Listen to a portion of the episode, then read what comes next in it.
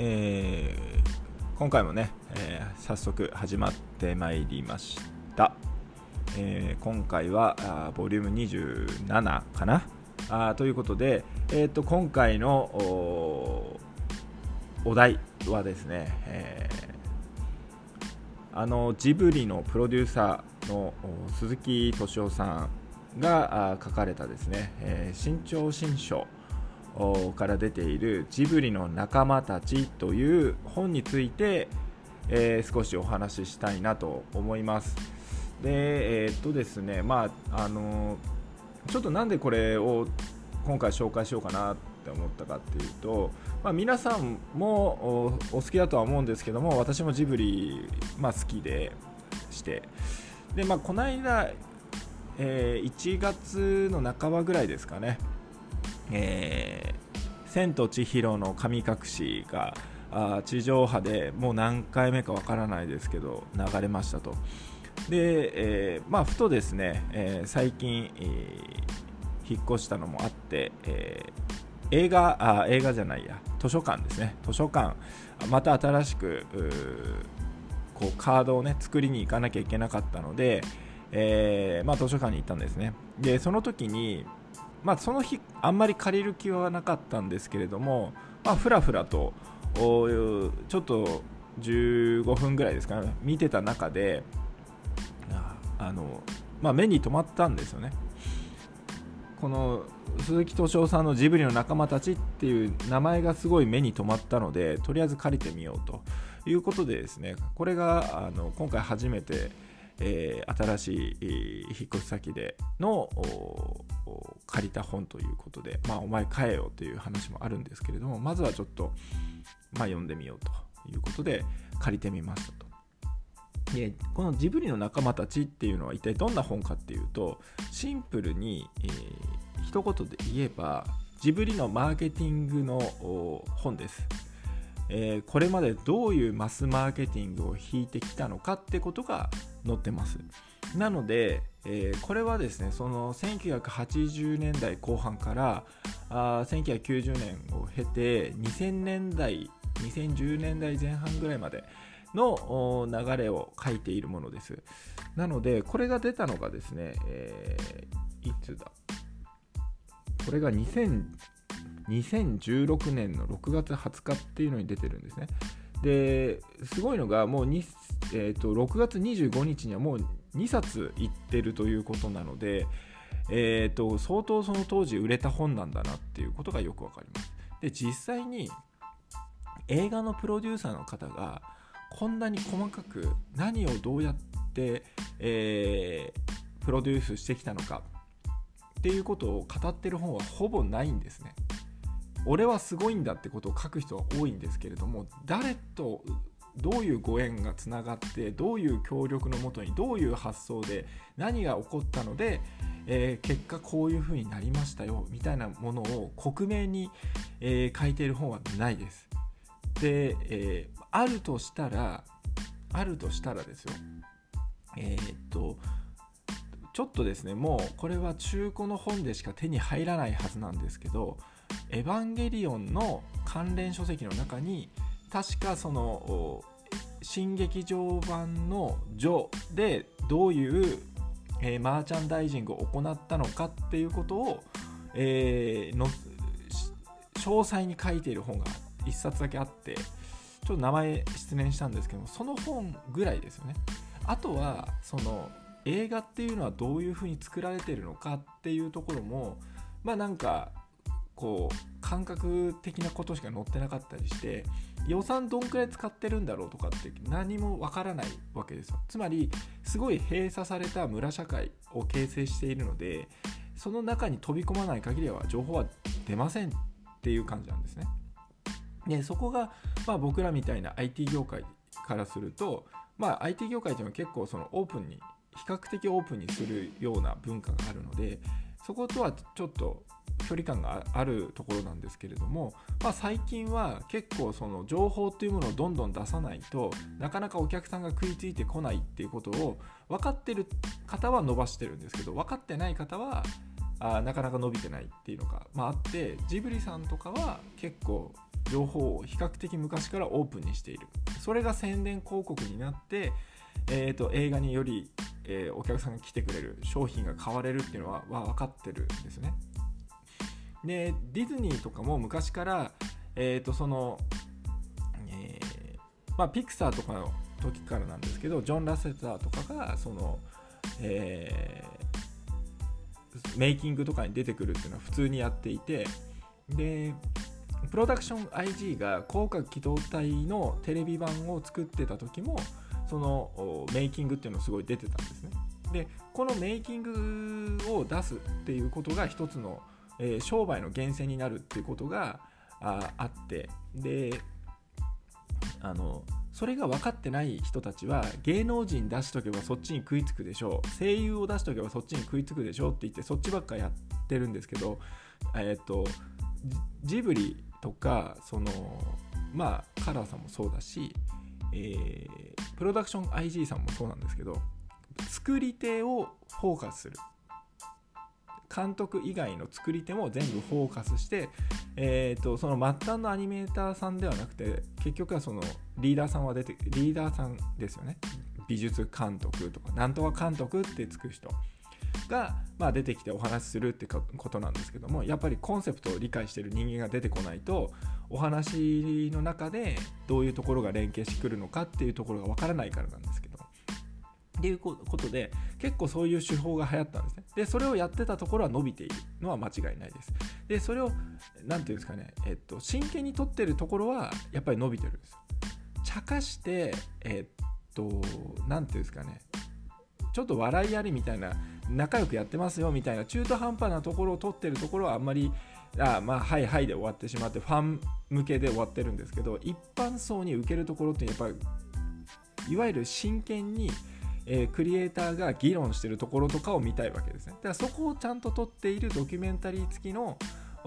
作品があるってところは伸びているってことなんですまあ話を戻すとそういうその今のもマーチャンダイジングというかマスマーケティングの手法の一つなんですがそういうのが克明に書かれてるんですね。だからさらっとは載ってるんですけどえー、っと結構その早尾さんのメイキングっていうのが結構あってでそれは NHK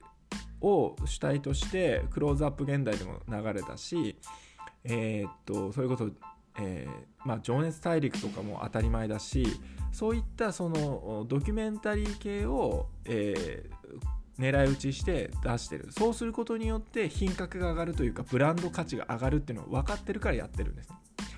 でそういうことがありありと書いている本です。で僕らからその一般の視聴者が見ている範囲以外のえー、ところ深いところが今回載っていてバイネームでじゃあ電通さんと博報堂さんというのはどういう関係だったのかっていうのをきちんと書いていたりするし、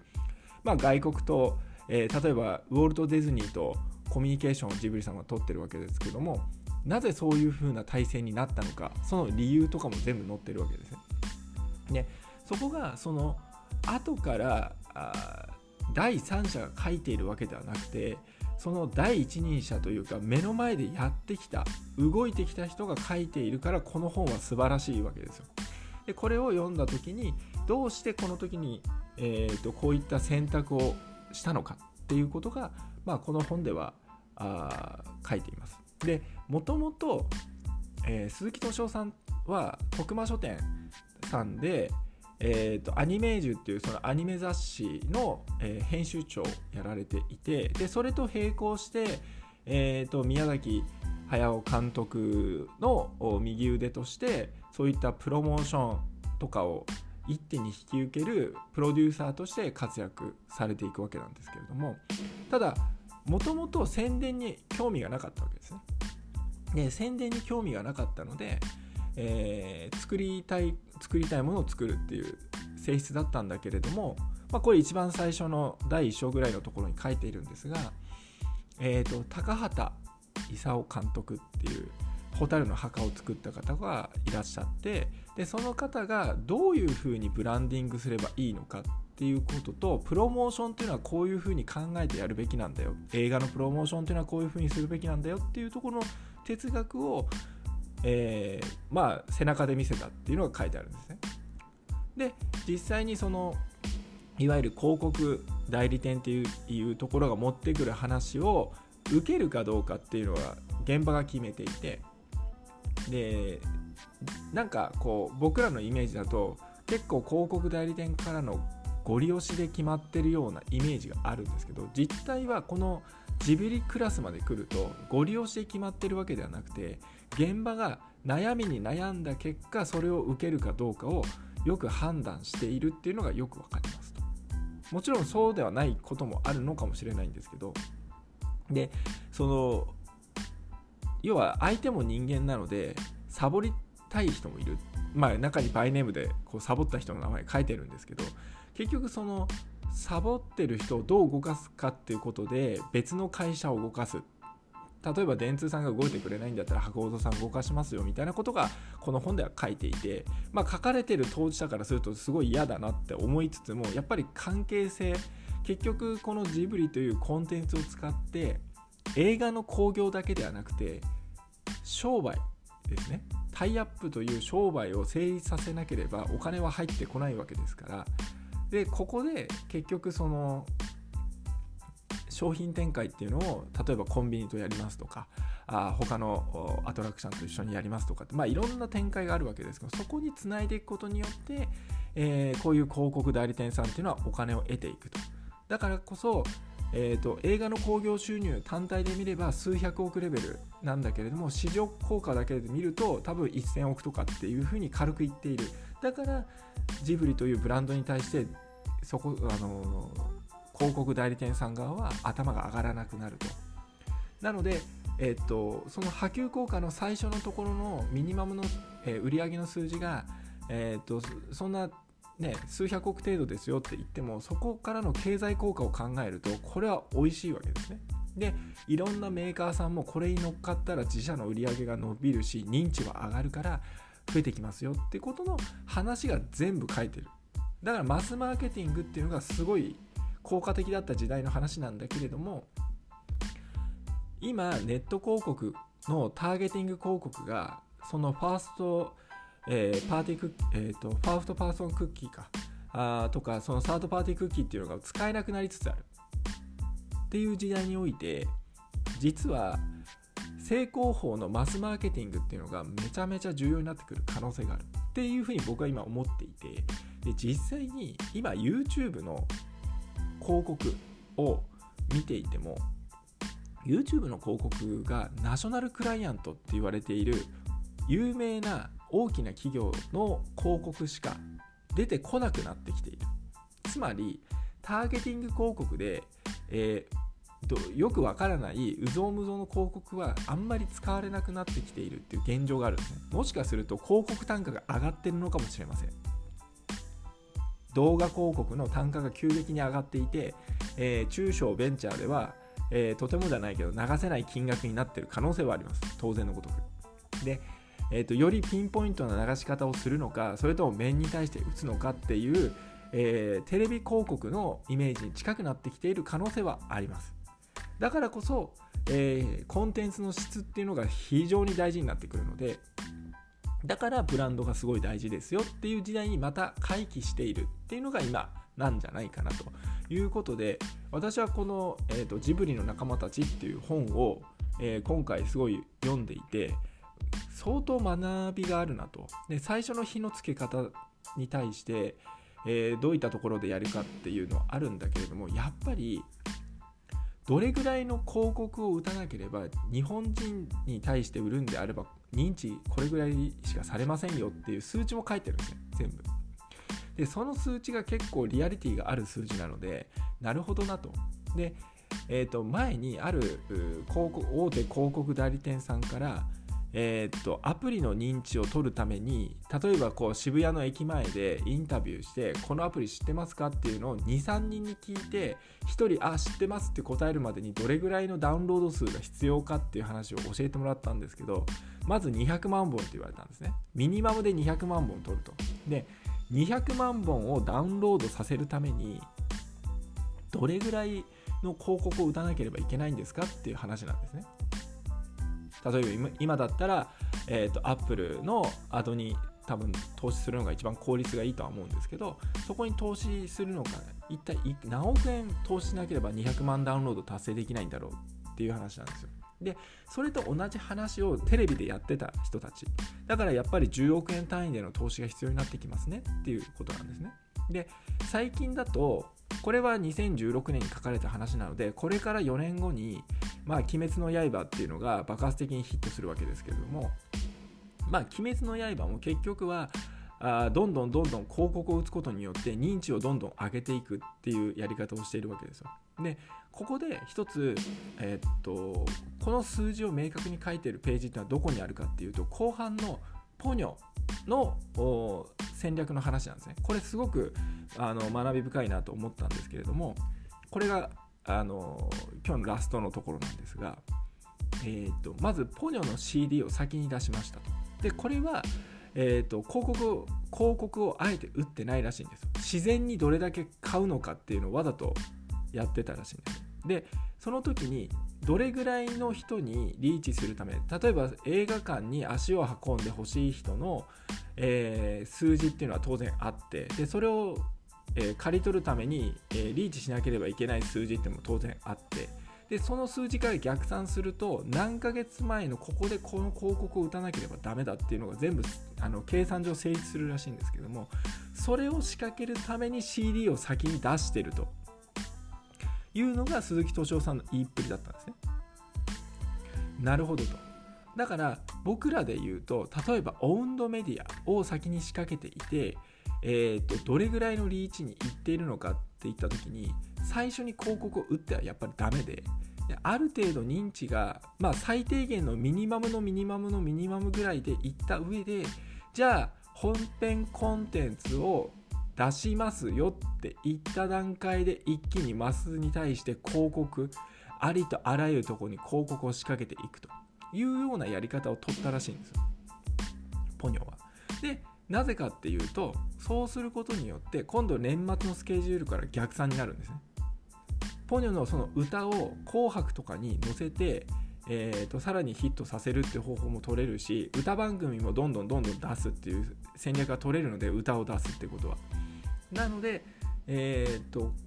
その人たちを表に露出させるっていう戦略が取るべきタイミングというのは当然あったって書いてあって。だ全部計算づくでタイミングを逸さずに広告っていう最後の武器を使って効果的に配信していく。そうすると今度子どもたちは、えー、っとそのポニョの歌をどんどんどんどん歌っていくと。それが波及して、えー、っとそれこそインフルエンザというかあ伝染病のようにどんどんどんどん広がっていくと。いう効果を狙ってやった。明確に狙ってやったって言って成功した例だったらしいんですね。でえー、っとまあこれと同じ手法を取ったのは「アナ雪」ですと。で「アナ雪も」えー、その歌を歌わせることによって、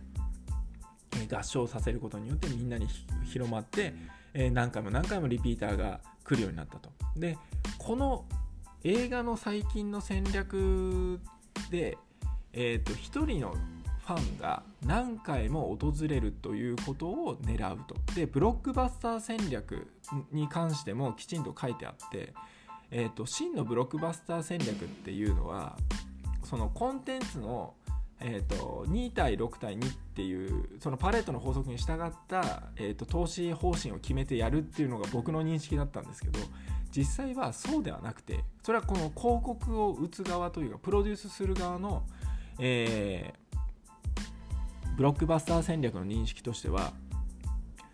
えー、っと1人のこ、えー、っと要は今までの考え方からすると多種多様な、えー、お客さんに来てもらって薄く広く取りましょうだった。でもそれでは売り上げの限界があるので、えー、複数回訪れるお客さんをたくさん作って深いユーザーエンゲージメントを作りましょうだったんですね。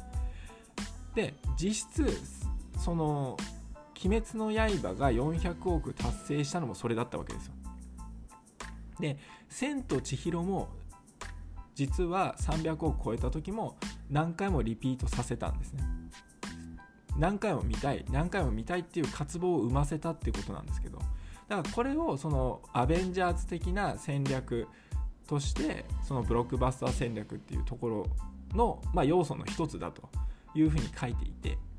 なるほどと。だ自分の認識としてはその作り手側の予算のところだけしか認識してなかったんですけど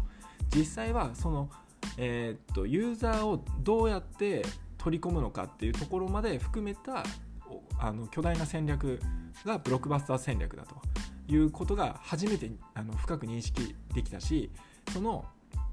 えー、ブロックバスター戦略の何、えー、て言うんですかね、えー、日本のローカライズをちゃんとやれてる人たちがいたっていうのもすごいし、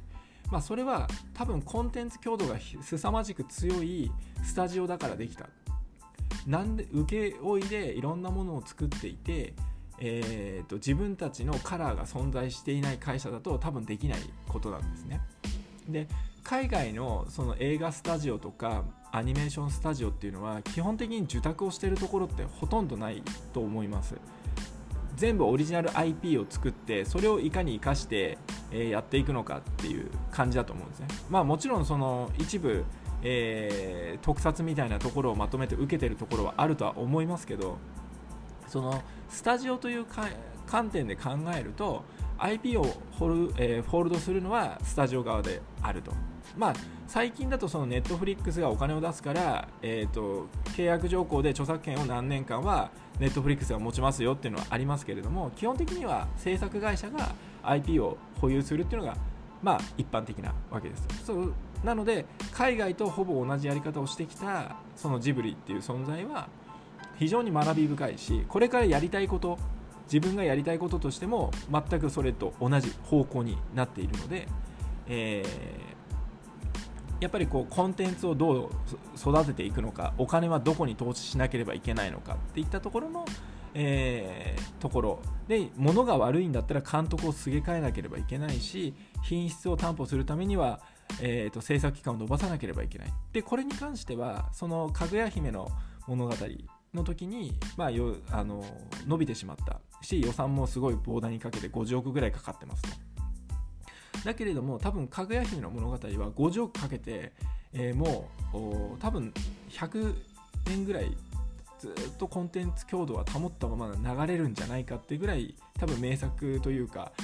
本当にかぐや姫の話をただ単に書いただけなので、えー、本当にこれはすごいなって思うわけですよ。でえーとまあ、そういったところでその鈴木鈴木敏夫さんが日本の企業なのに日本企業らしさを残しながら海外の戦略をうまく取り込んでいるっていうところに凄さを僕は感じまして今回はこの本を紹介しようと思いました。もちろんこの中で、えーと、コピーライティングのところの話ってすごいむちゃくちゃ大事なところがあってとかそのタグラインですよねいわゆる。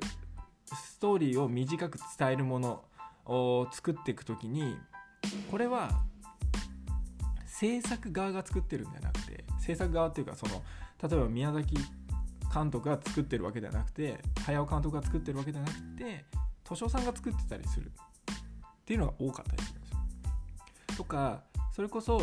あの糸井重里さんに昔から頼んでいるので糸井さんがあのそのもののけ姫でいうところの「生きろ」っていうセリあのメッセージをですね作っていくわけですけどもこのメッセージを作る前にタグラインをまとめてるんですよ。何行かにこのタグラインができてないと多分このメッセージが出てこない。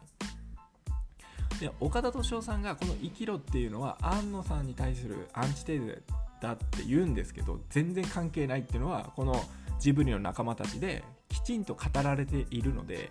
えー、っとその岡田斗司夫さんの YouTube を見てる人は一回このジブリの仲間たちをちゃんと読んで本人たちはどういう考えできたのかとか全ての偶然が重なってたまたまうまくいったというふうに思っているとか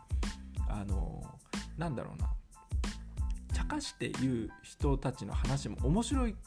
からいいんですけどやっぱり本人たちが真正面に向き合って情熱を注いできた話こそ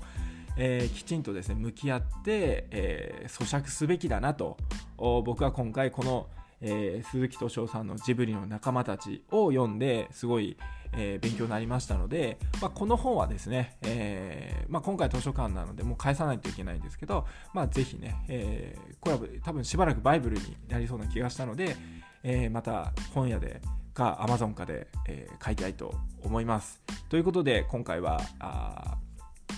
鈴木敏夫さんのジブリの仲間たちのご紹介でした。また次回